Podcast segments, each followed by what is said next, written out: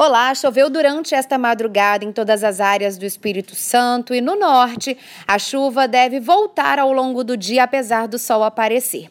O vento ele vira para nordeste, por isso o tempo abre em todas as regiões capixabas. Na Grande Vitória, deve chover apenas na próxima madrugada. E nas regiões sul e serrana, ainda chove na tarde desta quinta-feira. Acompanhe mais detalhes na programação da TV Vitória.